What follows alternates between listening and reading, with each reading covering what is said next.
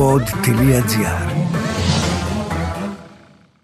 Τελευταία φορά που κολύμπησα, έπεσα πάνω στις διαδρομές, δεν μπορούσα να ελέγξω να δω πού βρίσκομαι και δεν πρόλησα να προκληθώ ούτε στον τελικό. Και τότε προβληματίστηκα και λέω, Μα γιατί δεν μπορώ να δω. Τα βλέπα λίγο μετά θολά. Δεν μπορούσα να δω πάρα πολύ μακριά ανθρώπους, αναγνώριζα μόνο με φωνές. Ουσιαστικά πάντα έλεγα είναι από το χλώριο. Είναι από το χλώριο. Τόσα χρόνια τα μάτια μου στο χλώριο μπορώ να έχω κάτι.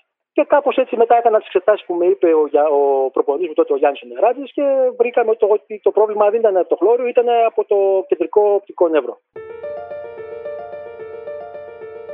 Είμαι η Λέτα Γκαρέτσου και ακούτε το podcast «Πέρα από τα όρια». Ένα podcast για ανθρώπους που τολμούν, υπερβαίνουν και τελικά νικούν. Οι πρώτοι παρολυμπιακοί αγώνε στην Αθήνα ήταν μια μεγάλη επιτυχία για μένα. Κολύψα τρία αγωνίσματα. Τα 50 μέτρα ελεύθερο, τα 100 ή 100 πεταλούδα. Πρώτη μέρα των αγώνων και το πρώτο αγώνισμα ήμουνα εγώ και έφερα το πρώτο χρυσό στην Ελλάδα. Τα 100 πεταλούδα. Κατάφερα και έκανα και δεύτερο χρυσό μετάλλιο στα 100 μέτρα ύψη με παγκόσμιο ρεκόρ και στα 50 μέτρα ελεύθερο έφερα το ασημένιο μετάλλιο. Ήταν μια επιτυχία προσωπική για μένα γιατί είχα περάσει πάρα πολλά ώστε να, να αποδεχθώ το πρόβλημά μου, να ενταχθώ στην ομάδα και να καταφέρω να φέρω και αυτές τις νίκες. Ο Χαράλαμπος Ταϊγανίδης είναι αθλητής κολύμβησης, παραολυμπιονίκης και παγκόσμιος πρωταθλητής. Ξεκίνησε να αγωνίζεται με την ομάδα αρτιμελών αθλητών σε πολύ μικρή ηλικία. Λίγο καιρό αργότερα, συνειδητοποίησε ότι δεν μπορούσε να κολυμπήσει ευθεία, διότι δεν έβλεπε τις διαδρομές Νόμιζε ότι δεν υπήρχε κάποιο πρόβλημα στην όρασή του, αλλά ότι τα μάτια του ήταν κουρασμένα από το χλώριο της πισίνας. Ο καιρός περνούσε και η όρασή του χειροτέρευε. Τότε ήταν που ο Χαράλαμπος υποβλήθηκε σε εξετάσεις. Λίγους μήνες αργότερα έγινε η μετάβαση και από την ομάδα των αρτιμελών αθλητών ξεκίνησε να αγωνίζεται με τους αθλητές με αναπηρία. Έτσι ήρθαν και οι παρολυμπιακοί αγώνες. Σήμερα μετράει αναρρύθμιτα μετάλλια σε παρολυμπιακούς αλλά και παγκόσμιους αγώνες. Παρακάτω θα ακούσετε μια ιστορία γεμάτη τόλμη και επιμονή, μαθήματα ζωής και ήθους από το Χαράλαμπο Ταϊγανίδη. Παίρνουμε τα πράγματα από την αρχή, πριν ακόμα ο Χαράλαμπος ξεκινήσει την κολύμβηση. Εγώ γεννήθηκα το 1981. Από όσο θυμάμαι τον εαυτό μου και οι φωτογραφίες που έχω από παιδική ηλικία που τραβήξαν οι γονείς μου, πάντα είχα το ένα μάτι κλειστό, το δεξί το μάτι. Λοιπόν, κάναμε κάποιες εξετάσεις. Ο πατέρας μου είπε στο γιατρό, κοίταξε το παιδί μου συνέχεια κλείνει το δεξί το μάτι και δεν το ανοίγει σχεδόν ποτέ. Πολύ ελάχιστα. Τότε εκείνα τα χρόνια ο γιατρός, ο οφθαλμολόγος, γύρισε και είπε: Ωραία, εφόσον κλείνει το δεξί συνέχεια και είναι με το αριστερό, θα κλείσουμε το αριστερό που είναι δυνατό μάτι, ώστε να δώσουμε ρεύθισμα στο δεξί να είναι ανοιχτό. Ο Χαράλαμπος ακολούθησε τις οδηγίες του γιατρού, χωρίς όμως κανένα αποτέλεσμα. Το πρόβλημα στην όρασή του, ύπουλα και σιωπηλά χειροτέρευε. Οι γονείς του αλλά και εκείνος δεν έδωσαν περαιτέρω σημασία. Ο Χαράλαμπος μεγάλωσε όπως κάθε παιδί. Έκανε σπορ και πολλές δραστηριότητες. Πώς άραγε ήρθε σε επαφή με το κολύμπι; Όπως όλα τα παιδάκια, πηγαίναμε στο γήπεδο, ασχολούμασταν μόνο με το ποδόσφαιρο, χτυπάμε την μπάλα, ποιος θα βάλει τα περισσότερα γκολ. OK, okay, όλα αυτά. Το θέμα ήταν όμως ότι οι γονείς μου το κάθε καλοκαίρι φεύγαμε, πηγαίναμε στη θάλασσα. Εγώ, χωρίς να το ξέρουν και οι γονείς μου, όταν άκουγα τη θάλασσα ή πήγαινε στην παραλία, φοβόμουν πάρα πολύ και δεν έμπαινα μέσα στη θάλασσα. Αυτό ανησυχούσε πάρα πολύ τους γονείς μου γιατί ουσιαστικά χαλούσαν τις διακοπές τους.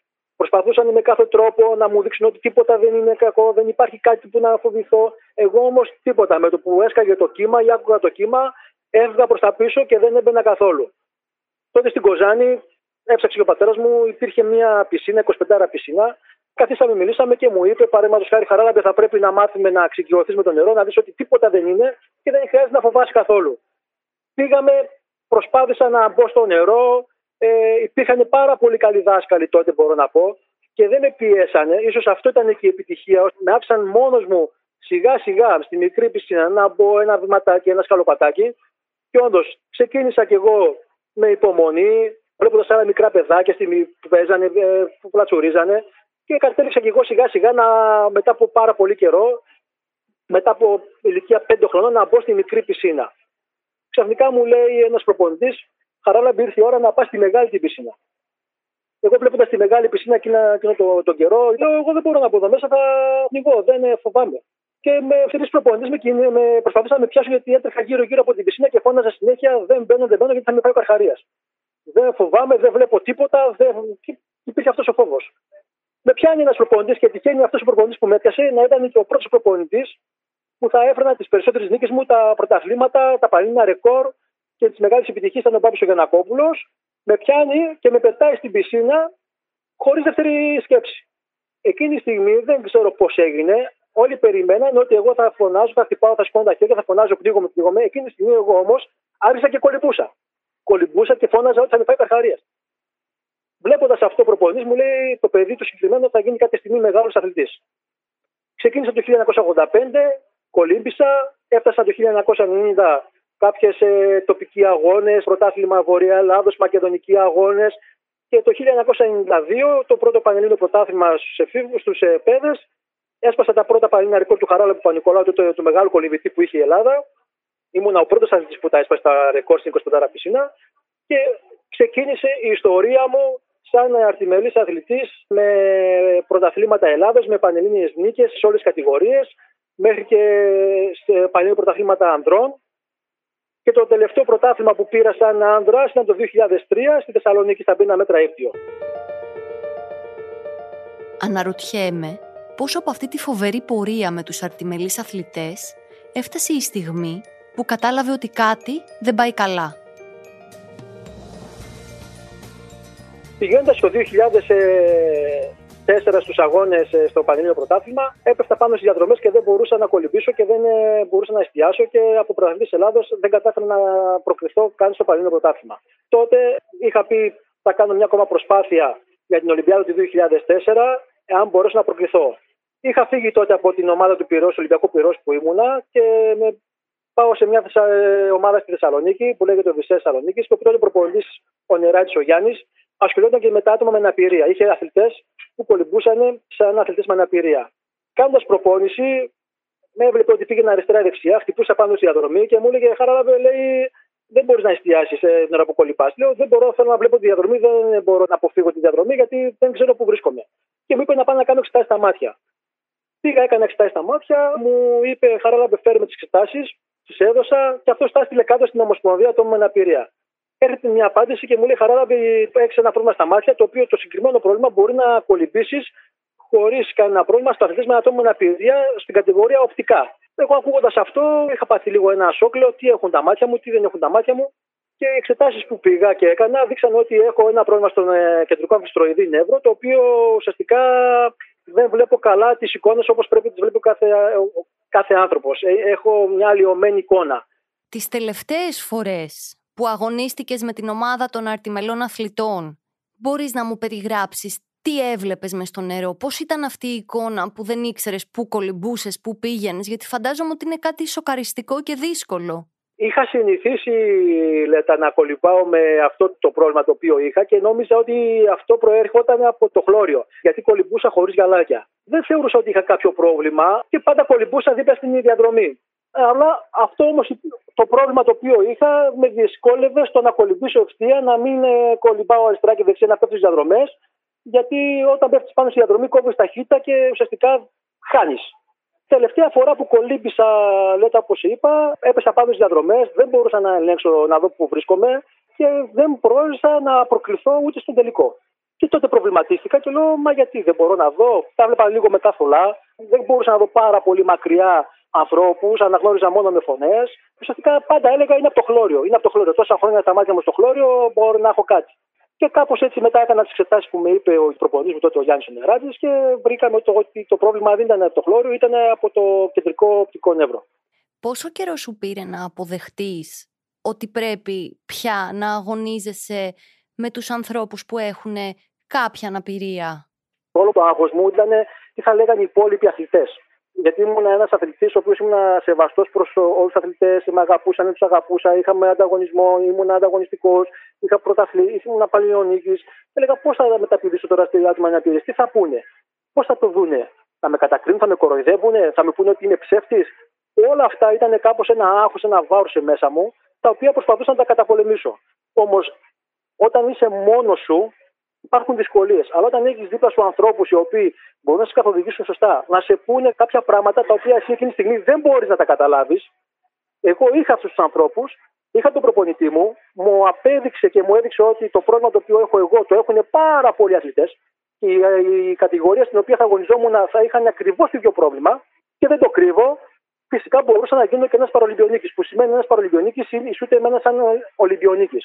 Και θα γινόταν και τον ηρών πραγματικότητα εφόσον είδα κάποια πράγματα και ότι μπορώ να κολυμπάω με εισάξιους αθλητές του ίδιου προβλήματός μου, έλεγα δεν έχω να χάσω κάτι και άρα ουσιαστικά δεν πάω να κολυμπήσω με κάποιον που έχει χειρότερο πρόβλημα ώστε να τον νικήσω για να πω ότι η νίκη μου δεν ήταν άξια. Πήρα την απόφαση, περίπου ένας μήνας ήταν να πω τα συγκεκριμένα και κατάφερα και κολύμπησα το 2004 στους Παραλυμπιακούς Αγώνες της Αθήνας. Πώς ήταν η, η εμπειρία σου στους πρώτους Παραλυμπιακούς Αγώνες; Οι πρώτοι Παραλυμπιακοί αγώνες. Είναι μια ξέχαστη στιγμή, ήταν μια φανταστική στιγμή. Δέος, δεν το πίστευα, γιατί ξαφνικά μπήκα σε ένα χώρο που έβλεπα πράγματα που δεν τα είχα ξαναδεί ποτέ στη ζωή μου. Εγώ θα πω αθλητισμένα πειρά. Έβλεπα αθλητές που κάνανε τα πάντα. Και έλεγα αν είναι δυνατόν, τι γίνεται εδώ μέσα. Δεν ήξερα ότι υπάρχει αυτός ο κόσμος ή υπάρχουν αυτοί οι αθλητές οι οποίοι με, με πολλά προβλήματα, με χειρότερα προβλήματα από, από ότι εγώ, με μεγαλύτερα προβλήματα, δεν τους εμπόδισε να κάνουν πράγματα τα οποία τα έκανα και εγώ. Και αυτό με έδωσε περισσότερη δύναμη ότι όντως ανήκω και εγώ σε αυτήν την οικογένεια έχοντας και εγώ το δικό μου το πρόβλημα. Τι έκανες στους ε, πρώτους Παραλυμπιακού Αγώνες στην Αθήνα, τι θέση έφερες; Οι πρώτοι Παραλυμπιακοί Αγώνες στην Αθήνα ήταν μια μεγάλη επιτυχία για μένα. Κολύψα τρία αγωνίσματα τα 50 μέτρα ελεύθερο, τα 100 ή τα 100 πεταλούδα. Πρώτη μέρα των αγώνων και το πρώτο αγώνισμα ήμουνα εγώ και έφερα το πρώτο χρυσό στην Ελλάδα, τα 100 πεταλούδα. Δεν μπορώ να σου πω ότι μέσα στο ήταν πάνω από 5.000 Έλληνες ελληνικές σημαίε και γινόταν ένας χαμός. Κατάφερα και έκανα και δεύτερο χρυσό μετάλλιο στα 100 μέτρα ύπτωνε παγκόσμιο ρεκόρ και στα 50 μέτρα ελεύθερο έφερα το ασημένιο μετάλλιο. Ήταν μια επιτυχία προσωπική για μένα, γιατί είχα περάσει πάρα πολλά ώστε να, να αποδεχθώ το πρόβλημά μου, να ενταχθώ στην ομάδα και να καταφέρω να φέρω και αυτές τις νίκες. Τι συναισθήματα νιώθεις όταν τερματίζεις και πλέον συνειδητοποιείς ότι τα έχεις καταφέρει; Τα συναισθήματα είναι πάρα πολύ μεγάλα. Δεν μπορώ να τα εκφράσω. Είναι μια συγκίνηση. Είναι κάτι το οποίο βγαίνει, πιστεύω, στον κάθε άνθρωπο προσωπικά από μέσα του. Είναι κάτι διαφορετικό αλλά πιστεύω ότι όλοι, όλη εκείνη τη στιγμή χαιρόμαστε ότι όλες οι θυσίες μας, όλες οι αποφάσεις μας, όλες οι στερήσεις μας πιάσανε τόπο, βγήκαμε δικαιωμένοι, αξίζαν ό,τι θυσίες κάναμε για να φέρουμε αυτό το μετάλλιο για τη χώρα μας και να κάνουμε όλους τους ανθρώπους, όλους τους Έλληνες χαρούμενους που σηκώνουμε τη σημαία και υποχρεώνουμε έστω και για ένα-δύο λεπτά όλο τον κόσμο να ακούσει την εθνικό μας ύμνο. Από το 2004 Ποια ήταν η πορεία σου στους αγώνες; Από το 2004 και μετά είχα πάρει μέρος σε πανευρωπαϊκούς αγώνες, σε διεθνείς αγώνες, σε παγκόσμια πρωταθλήματα. Το 2006 πήγα στο παγκόσμιο πρωτάθλημα, κατάφερα και έφερα 6 χρυσά μετάλλια με 5 παγκόσμια ρεκόρ. Το 2008 στην Ολυμπιάδα του Πεκίνου έφερα 6 Ολυμπιακά μετάλλια, 2 χρυσά, 3 σημαία, ένα χάλκινο. Το 2012 έφερα ένα χάλκινο μετάλλιο το 2016 και το 2021 στην Ολυμπιάδα του Ρίου και στο Τόκιο έχασα το μετάλλιο στον τερματισμό. Κλείνοντας όλα αυτά τα χρόνια από το 2004 μέχρι το 2021, κατάφερα και πήρα 10 παρολυμπιακά μετάλλια, 14 παγκόσμιους τίτλους, 24 παγκόσμια ρεκόρ. Θέλω να μου εξηγήσεις, να μου διευκρινίσεις, γιατί πολλοί κόσμος δεν το γνωρίζει. Στους ανθρώπους με οπτικά προβλήματα, πώς είναι οι κατηγορίες, δηλαδή εσύ αγωνίζεσαι με ανθρώπους που έχουν ίδιο πρόβλημα με σένα. Δεν θα αγωνιστείς με κάποιον που δεν βλέπει καθόλου. Ναι, αυτό εδώ πέρα είναι ένα θέμα το οποίο ουσιαστικά προβληματίζει, φέρνει σε μεγάλα ερωτήματα τους άλλους ανθρώπους. Η αναπηρία η οποία έχω εγώ ανήκει στην κατηγορία την οπτική η οποία έχει τρεις κατηγορίες. Είναι η S11, για να το πω, είναι 11, 12, 13. Η S11, γιατί λέμε για το κολύμπι είναι swimming, είναι η ολική τύφλωση που εκεί κολυμπάνε οι αθλητές που έχουν ολική τυφλότητα. Δεν βλέπουν τίποτα. Είναι μετά η κατηγορία η S12 που είναι μερικοί βλέποντες και η S13 που είναι η πιο ελαφριά μορφή αναπηρίας. Εγώ άνοιγα τα μετάλλια που έχω φέρει στην S13. Το πρόβλημα το δικό μου ήρθε μετά από ιατρικές εξετάσεις για να μάθει και ο κόσμος ότι δεν μπορεί να πάει κάποιος και να πει: Α, έχω και εγώ αναπηρία και πάω κολυμπάω ή πάω τρέχω. Περνάμε από ιατρικές εξετάσεις. Αυτές οι ιατρικές εξετάσεις πρώτα έρχονται από ένα δημόσιο νοσοκομείο, το οποίο περνάμε από πολλά μηχανήματα.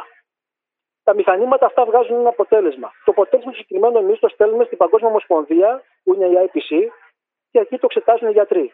Όταν πάμε να πάρουμε μέρος είτε σε παγκόσμιο πρωτάθλημα, είτε σε πανευρωπαϊκό, είτε σε Ολυμπιάδα, περνάμε πάντα από ιατρικές εξετάσεις από γιατρούς. Και θέλω να τονίσω αυτό ότι ποτέ, μα, ποτέ κανένας ή καμία χώρα δεν γνωρίζει τους γιατρούς που θα μας εξετάσουν. Θέλω να, να σε ρωτήσω, επειδή το ακούμε πολλές φορές να συμβαίνει, αν έχεις όλα αυτά τα χρόνια αμφισβητηθεί και πότε, δηλαδή ήταν όταν έκανες τη μετάβαση από τους αρτιμελείς αθλητές, τους ανθρώπους με αναπηρία, πότε ήταν έτσι η περίοδος που δέχθηκες ίσως άσχημες κριτικές, άκουσες έτσι κάποια λόγια που σε στεναχώρησαν; Κοίταξε Λέτα, ε, σίγουρα ήταν η μετάβασή μου από τους αρτιμελείς στους αναπήρους. Αλλά καλώς τα ακούμε. Δεν μπορείς να τα αποφύγεις. Έχουμε μια δημοκρατία, έχουμε ελευθερία λόγου Απλά είναι το θέμα εσύ τι κάνεις. OK, okay, λένε ορισμένοι, λένε πολλά, λένε, αλλά το θέμα είναι ότι ο κόσμος δεν γνωρίζει. Όταν θα θελήσει να γνωρίσει, μπορεί να ρωτήσει.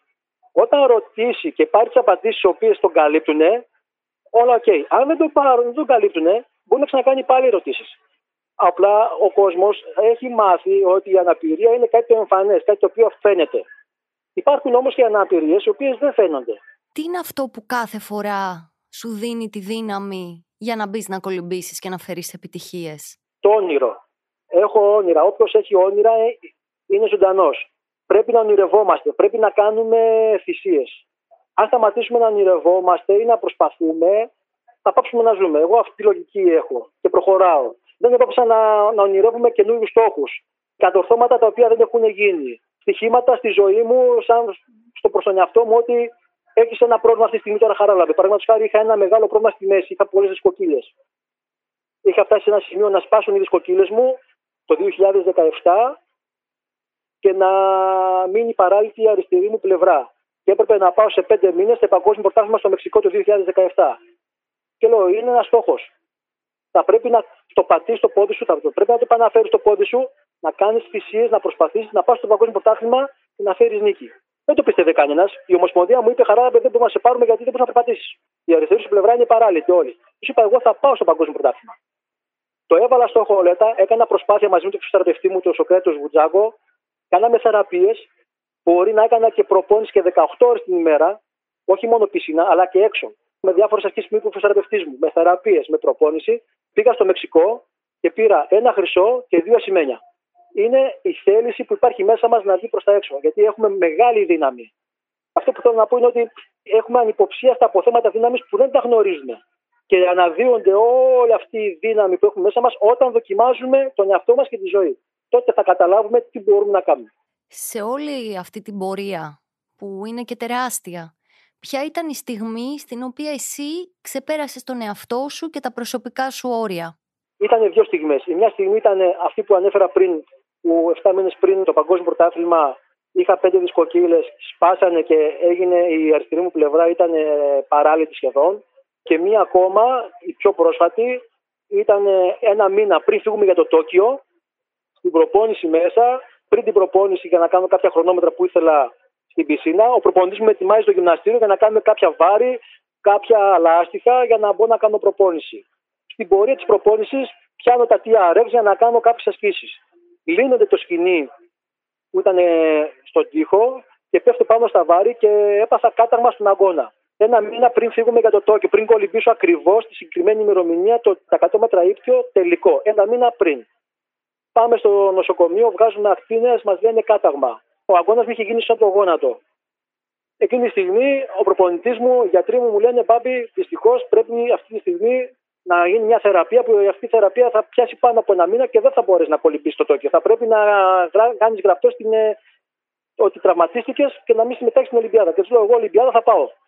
Δεν θα γίνει κανένα χαρτί. Και αν είναι να πάω να κολυμπήσω με ένα χέρι, θα πάω να κολυμπήσω με ένα χέρι. Πιάνω τον προπονή μου και του λέω: Προπόνηση θα κάνουμε με ένα χέρι, με το δεξί. Μα λέει: Μπάμπη, δεν θα, θα μπορέσουμε, θα κάνουμε θεραπείες Έχω εμπιστοσύνη, πίστεψέ με, κάνουμε προπόνηση. Πιάνω τον γιατρό μου, τον Σοκράτος Βουτζάκο, του λέω ότι γίνεται, βλέπει την ακτίνα, μου λέει θα κάνουμε θεραπείες πρωί, μεσημέρι, βράδυ. Εσύ ανά δύο ώρες θα βάζεις πάγο αληθές και θα κάνεις ασκήσεις για να μην δέσει και να φύγει το πρίξιμο. Επί 15 μέρες λέτα κολυμπούσα με ένα χέρι και θεραπείες ασταμάτητε. Κατάφερα σε 15 μέρες να ξεπριστεί το χέρι, δεν μπορούσα να το κολυμπήσω. Έβαζα την προπόνηση συνέχεια ξυλοκαίνε και φεύγω στο Τόκιο. Βλέποντας ο γιατρός της ομάδας που φτάνουμε στο Τόκιο, μου λέει: Χαραλάμπε, το χέρι σου είναι πρισμένο, θα πρέπει να το κάνουμε εξετάσεις. Πάμε στο νοσοκομείο, μέσα στο Ολυμπιακό χωριό, με εξετάζουν οι Ιάπωνες και μου λένε: Το χέρι σου από... έχει δημιουργηθεί οστικό είδημα, έχει μαυρίσει τελείως. Πρέπει να μην κολυμπήσεις. Και τους λέω: Θα κολυμπήσω. Παίρνουμε απόφαση μαζί με τον γιατρό μας της ομάδας ότι θα βάλουμε ξυλοκαίνη γύρω από τον αγώνα και κάτω στην παλάμη, γιατί χτυπούσε τόσο πολύ ο πόνος. Ξυλοκαίνη και θα κολυμπούσα στην Ολυμπιάδα το κείμενο ξυλοκαίνη. Και έτσι κολύμπησα. Και έχασα το μετάλλιο το χάλκινο για πάρα για 10 κλάσματα. Βγήκα τέταρτος. Έχουμε τεράστια αποθέματα δύναμης, στα οποία, OK, το πρόβλημα εμφανίστηκε μπροστά σου. Το βουνό κατευθείαν εμφανίστηκε. Εσύ τι κάνεις; Έπεσες. Πρέπει να σηκωθείς. Πρέπει να το πολεμήσεις. Και κάθε φορά που ερχόταν ένα πρόβλημα, λέτα, στην πορεία μου, στο δρόμο μου, το χαμογελούσα, το έλεγα καλώς ήρθες, έλα να δούμε τώρα ποιος είναι πιο δυνατός, εγώ ή εσύ. Το προσπαθούσα να το καταπολεμήσω. Στους ανθρώπους που συναντάς, που έχουν την τάση να πνίγονται σε μια κουταλιά νερό ή να εγκαταλείπουν πολύ εύκολα την προσπάθεια, τι τους λες; Ο φόβος είναι αντίδραση. Το θάρρος είναι απόφαση. Όταν πάμε να κάνουμε κάτι, το πρώτο πράγμα που μας έρχεται στο μυαλό είναι ο φόβος. Ή ο φόβος αποτυχίας, ή ο φόβος του δεν μπορώ, ή ο φόβος του δεν γίνεται. Εκείνη τη στιγμή χάνουμε. Είμαστε χαμένοι από χέρι. Θα πρέπει να έχουμε θάρρος να τον αντιμετωπίσουμε. Α μην πάρεις μετάλλιο. Α μην το καταφέρεις. Θα αποδείξει τον εαυτό σου όμως, στάθηκες δίπλα του, απέναντί του, το προσπάθησες, δεν παρετήθηκες, ασχέτως του αποτελέσματος. Όλοι θα πρέπει να, παίρνουμε, να έχουμε θάρρος και να παίρνουμε τις αποφάσεις μας και να λέμε ναι, θα το κάνω. Σίγουρα το πρώτο πράγμα που μας έρχεται στο μυαλό είναι δεν μπορώ. Πώς είναι δυνατόν, δεν γίνεται. Όχι, όλα γίνονται. Και είναι και αυτό που τους λέω συνέχεια, ότι λένε Μα εσύ είσαι κάτι διαφορετικό, Μα εσύ μπόρεσες. Λέω Όχι. Δεν χρειάζεται λέω, να είσαι σπουδαίος για να ξεκινήσεις να κάνεις κάτι. Αλλά χρειάζεται να ξεκινήσεις για να γίνεις σπουδαίος. Πρέπει να το ξεκινήσεις. Ασχέτως τι αποτέλεσμα θα φέρεις. Το αποτέλεσμα, η νίκη είναι εκείνη τη στιγμή είναι το ξεκίνημα που πήγες και προσπάθησες. Είσαι ήδη νικητής. Σε νέους ανθρώπους και σε παιδιά τα οποία έρχονται αντιμέτωποι είτε με μια αναπηρία είτε με κάποιο θέμα υγείας που το καθιστά αδύνατο να αγωνιστούν σε κατηγορίες με αρτιμελείς αθλητές και έχουν δεύτερη σκέψη, είτε γιατί ντρέπονται, είτε γιατί δεν μπορούν να το αποδεχτούν, είτε γιατί νιώθουν μειονεκτικά τι είναι αυτό που θα τους συμβούλευες για να πάρουν την απόφαση και να αρχίσουν να αγωνίζονται στις κατηγορίες που πρέπει να αγωνιστούν. Να καταλάβουν ότι το ότι έχεις ένα πρόβλημα δεν σε καθιστά ανίκανο. Το ότι έχεις ένα πρόβλημα, ότι σταματάει ο κόσμος, είτε ότι δεν μπορείς να βγεις έξω από το σπίτι, είτε δεν μπορείς να βγεις να κάνεις κάποια άλλα πράγματα, ή να περπατήσεις ή να δεις. Να έρθουν να ψάξουν και να μας βρουν ή να έρθουν στον αθλητισμό. Υπάρχει η ομοσπονδία μας πηγαίνουμε και μιλάμε συνέχεια στη σχολεία, να έρθουν οι γονείς να ακούσουν ότι δεν διαφέρουμε σε τίποτα. Μπορούμε να κάνουμε πολλά πράγματα, γιατί πάρα πολλοί άνθρωποι δεν ξέρουμε τι μπορούμε να κάνουμε. Αλλά άμα έρθουν και πιστέψουν αυτό τους, μπορούν να κάνουν πάρα πολλά πράγματα. Να μην φοβηθούν και να μην τραπούν. Πλέον η κοινωνία μας έχει, είναι πιο ανοιχτή στα θέματα με στην αναπηρία. Είμαστε σεβαστοί δεν πρέπει να νιώθουμε κατώτερα όντα να το πω. Είμαστε εισάξιοι. Ξέρεις τι θα ήθελα να ακούσω που νομίζω θα έχει πολύ ενδιαφέρον. Τι θα έλεγες σε όλους αυτούς τους ανθρώπους που στην Ελλάδα, ας πούμε, του 2022 δημιουργούν ανασφάλεια και άσχημα συναισθήματα στους ανθρώπους που είναι διαφορετικοί; Ότι δεν θα πρέπει να κρίνουμε κανέναν άνθρωπο ή από την εμφάνισή τους γιατί ποτέ δεν ξέρουμε τι μας επιφυλάσσει η ζωή. Θα πρέπει να αποδεχόμαστε τον συνάνθρωπό μας, τον διπλανό μας και να το δεχόμαστε όπως είναι. Όπως θέλουμε και εμείς να μας αποδέχονται όπως είμαστε, να μας αποδεχτούν και όπως είμαστε. Δεν διαφέρουμε σε κάτι. Αλλά ποτέ να μην κρίνουμε κανέναν άνθρωπο είτε από την εμφάνισή του, είτε από το πρόβλημά του. Γιατί ποτέ δεν ξέρουμε τι μας ξημερώνει. Θέλω να μου μιλήσεις για το εγχείρημα που ετοιμάζεσαι να κάνεις στο φθινόπωρο. Ναι, μετά το τέλος του Τόκιο του 2021 είχα ένα όνειρο, ένα στόχο να καταπολεμήσω το φόβο μου. Όπως είχα πει πριν από μικρό παιδί, ε, φοβόμουν να μπω στη θάλασσα, μην με φάνει καρχαρίες και δεν έμπαινα για αυτό το λόγο. Τώρα ήρθε η στιγμή να καταπολεμήσω το, τον φόβο μου face to face, να το πω κάπως έτσι. Φέτος τον Νοέμβριο στις εορταστικέ εκδηλώσεις του Πανορμίτη, 6 με 8 Νοεμβρίου, θα προσπαθήσουν να κολυμπήσουν μια απόσταση από τη Ρόδο στο Πανορμίτη Σύνη. Είναι μια απόσταση περίπου στα 50 χιλιόμετρα. Είναι μια απόσταση που ο αθλητής με αναπηρία δεν έχει ξανακολυμπήσει στον κόσμο σε πέλαγος. Είναι μια προσπάθεια για να καταπολεμήσω το δικό μου το φόβο, ένα, να εκπληρώσω ένα τάμα και να αποδείξω και να δείξω στον κόσμο ότι οι αθλητές με αναπηρία δεν είναι μόνο αθλητές με αναπηρία στον αγωνιστικό χώρο ή στην πισίνη ή στα στάδια. Μπορούν να τα βάλουν και να αντιμετωπίσουν και δύσκολες καταστάσεις, να τα βάλουν και με κύματα, να ανέβουν και σε βουνά. Δεν τους εμποδίζει τίποτα, αρκεί να έχουν το θάρρος και τη δύναμη να πούνε θα πάω να το κάνω. Ποιος είναι ο μεγαλύτερό σου φόβος για τον Νοέμβριο, Ποια είναι έτσι τα σενάρια που σκέφτεσαι, Θεού θέλοντος και κυρίου επιτρέποντος.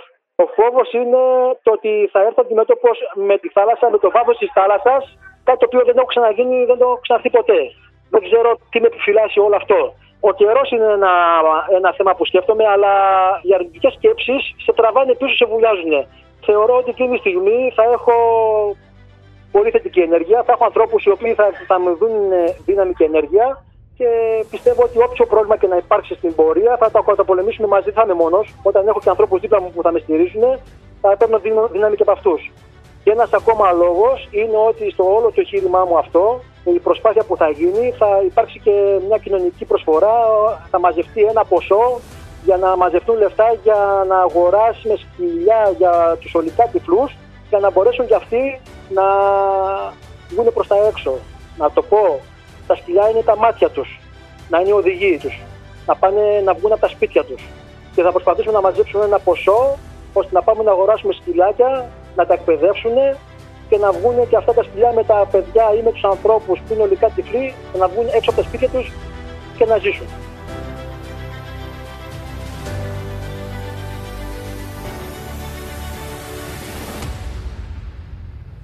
Αυτή ήταν η ιστορία του Χαράλαμπου Ταϊγανίδη, ενός ανθρώπου που μας διδάσκει ότι με επιμονή και θέληση μπορούμε να καταφέρουμε τα πάντα. Ακούσατε το «Πέρα από τα όρια», μια παραγωγή του pod.gr. Αναζητήστε τα podcast που σας ενδιαφέρουν στο pod.gr, Spotify, Apple Podcast, Google Podcast ή σε όποια άλλη εφαρμογή ακούτε podcast από το κινητό σας. Ευχαριστώ πολύ τον Νίκο Λουκόπουλο και τον Γιώργο Βαβανό για την ηχοληψία και το μοντάζ.